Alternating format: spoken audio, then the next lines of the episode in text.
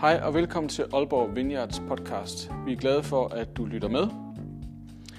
Den her episode er en medvandringsepisode. Det er sådan, at vi både har prædikner for vores gudstjenester, men også medvandringsandagter. Og i dag så er det en medvandringsandagt, som du skal lytte til. Velkommen. Goddag og velkommen til medvandring. Jeg håber, at I har det godt. Jeg har fået det klare over, at jeg sidder i den her stol. Øh, men altså, nu er det lige blevet det, det sted, hvor jeg laver medvandring.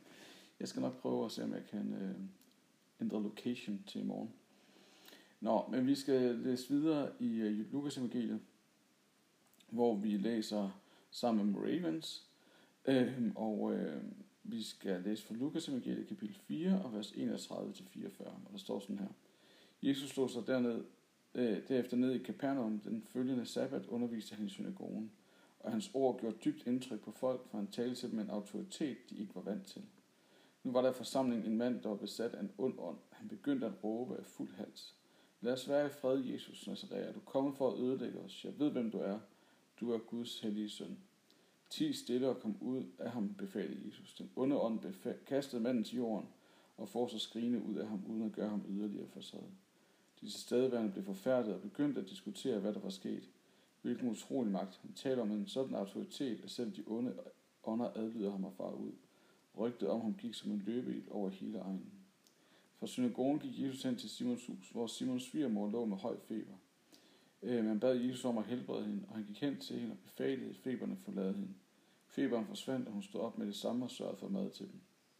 Da solen var gået ned, og sabbaten dermed var forbi, kom folk, med alle dem, der led af forskellige slags sygdomme. Jesus lagde hænderne på hver enkelt og helbredte dem. Mange blev befriet fra onde ånder, og når ånderne på hans befaling kom ud, råbte de, du er Guds søn. Men Jesus ønskede ikke, at de skulle røbe, at han var Messias, derfor befalede han dem at tige stille.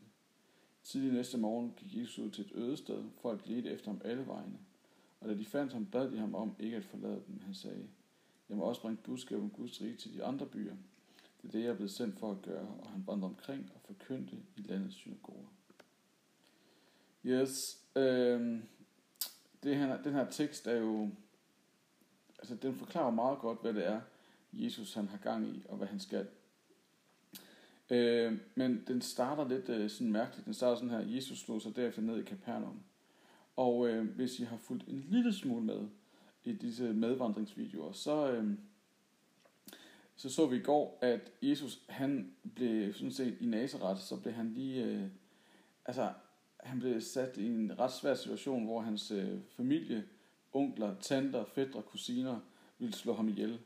Og, øh, og man kan sige, at den by, han er vokset op i, den slægt, som han tilhører, altså det, som han kaldte hjem, kan han ikke længere, længere kalde hjem. Og derfor bliver han nødt til at finde på noget andet. Og, øh, og derfor så tager han til Capernaum. Og jeg ved ikke, øh, jeg kender i hvert fald mig selv godt nok, øh, og måske kender du det også selv det der med, at man har en plan, der er et sted, man føler, at øh, det her, det giver mening, at her hører jeg hjemme, at her skal jeg være, og så ramler alle tingene. Øh, og det er lige præcis det, der sker for Jesus. At øh, der, hvor han har følt sig hjemme, der, hvor han troede, han var tryg, der, hvor han troede, at folk ville hæppe på ham, de har lige præcis øh, vendt ham ryggen, og derfor bliver han nødt til at finde ud af noget andet. Og så ret randomly, så tager han til byen Capernaum. Og øh, i et af de andre evangelier, der kan vi læse, at han tidligere har mødt øh, Simon, øh, Simon Peter, Simon som blev til Peter. Og øh, de har klikket, de har connected, og øh, det er nok derfor, han tager til Capernaum, fordi Peter er fra Capernaum. Og øh, der har han nogle venner. Så dybest set, så forsøger han at finde ud af, hvem er det, der faktisk vil mig? Er der nogen, der overhovedet vil tage imod mig? Er der nogen, der vil mig? Og jeg tror, at nogle gange, når vi øh, står i en situation, hvor tingene ramler for os, hvor vi oplever, at tingene falder fra hinanden, og den plan, som vi havde lagt, den bare ikke er der.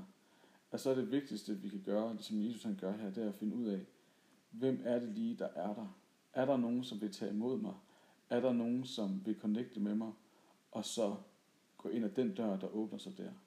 At nogle gange, så er der bare døre, der lukker sig, og så bliver man nødt til at være åben for, hvor er der så en anden dør? Er der et andet sted, jeg kan gå hen? Og lige nu, i mit eget liv, øhm, så er der noget, som jeg virkelig gerne vil have, der sker. Der Der er noget, jeg faktisk længes efter, at det må få lov til at ske. Og øh, det sker bare ikke lige nu. Det sker virkelig ikke lige nu. Og jeg er dybt frustreret over det.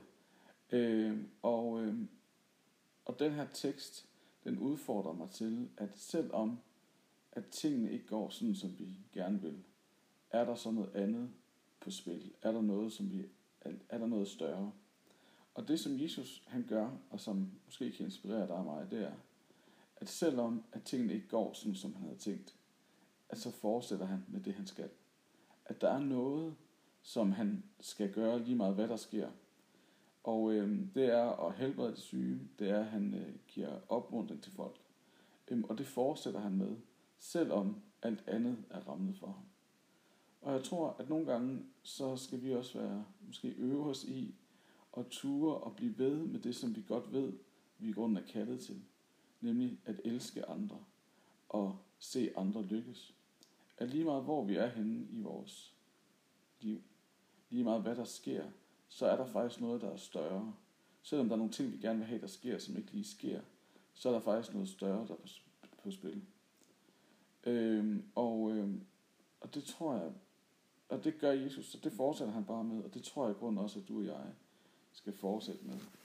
At selvom at tingene ramler, selvom tingene ikke går efter planen, at så er der noget større, vi altid skal gøre. Der er noget, som, øh, som vi er sat her til at gøre, som ikke bare handler om, at tingene skal gå efter min plan. Og så må vi sige, okay Gud, tingene går ikke efter min plan, men jeg ved, der er noget, jeg skal. Jeg ved, der er noget andet på spil, og det vil jeg øve mig i at gøre. Og det er helt vildt svært, og det oplever jeg også lige nu, er helt vildt svært at så sige, okay Gud, så din vilje ske, og så øver jeg mig i at gøre alt det andet. Selvom der er noget, jeg virkelig gerne vil have, der kommer til at ske, så kan jeg mærke, at lige nu er der en tid, hvor jeg skal øve mig i at turde sige, din vilje ske, Gud. Og så fortsætter jeg med at elske, så fortsætter jeg med at finde ud af, hvordan er det, at andre mennesker kan lykkes. Hvordan kan jeg tjene andre, sådan så at de oplever at være elsket og set. Fordi det ved jeg, jeg altid skal gøre, selvom de planer, jeg i grunden havde lagt, og selvom de ting, jeg gerne vil se ske, ikke lige er sket. Så, når tingene ramler, når tingene ikke lykkes, sådan som vi gerne vil have det, så viser Jesus os faktisk en vej, vi kan gå. Og det starter selvfølgelig med, at han godt ved, at han er elsket. Det er det, som Lukas evangeliet starter med, det er, at han er elsket og set. Og derfor, så selvom tingene ramler omkring ham, selvom han ikke synes, tingene går efter hans vilje, så kan han godt fortsætte med det, han skal, nemlig at elske og helbrede og genoprette. Og det er det samme for os, at selvom tingene ikke sker i vores liv, så ved vi, at vi stadigvæk godt kan elske, genoprette og helbrede. Så lad os øve os i det, og så se, hvad der sker hen ad vejen. Det, ja, så lad os bede om det, selvom det kan være vildt hårdt at være i. Jesus, tak fordi, at du viser os en vej, at du oplevede lige præcis, hvordan det er, når tingene ikke lykkes, når tingene ramler, at så er der noget andet, der stadigvæk er på spil. Og det starter nemlig med, at du ved, at du er elsket og set, og at Gud har fundet velbehag i dig. Og det samme er sandt om os, at vi er elsket og set, og at Gud finder velbehag i os. Og derfor så kan vi, selvom tingene ramler, så kan vi fortsætte med at gøre det, vi skal gøre, nemlig at elske, helbrede og genoprette. Så hjælp os til at gøre det, og hjælp os til at bede den bøn, der siger, ske din vilje, Gud, selvom den er helt vildt svær at bede. Det tager jeg for i dit store navn.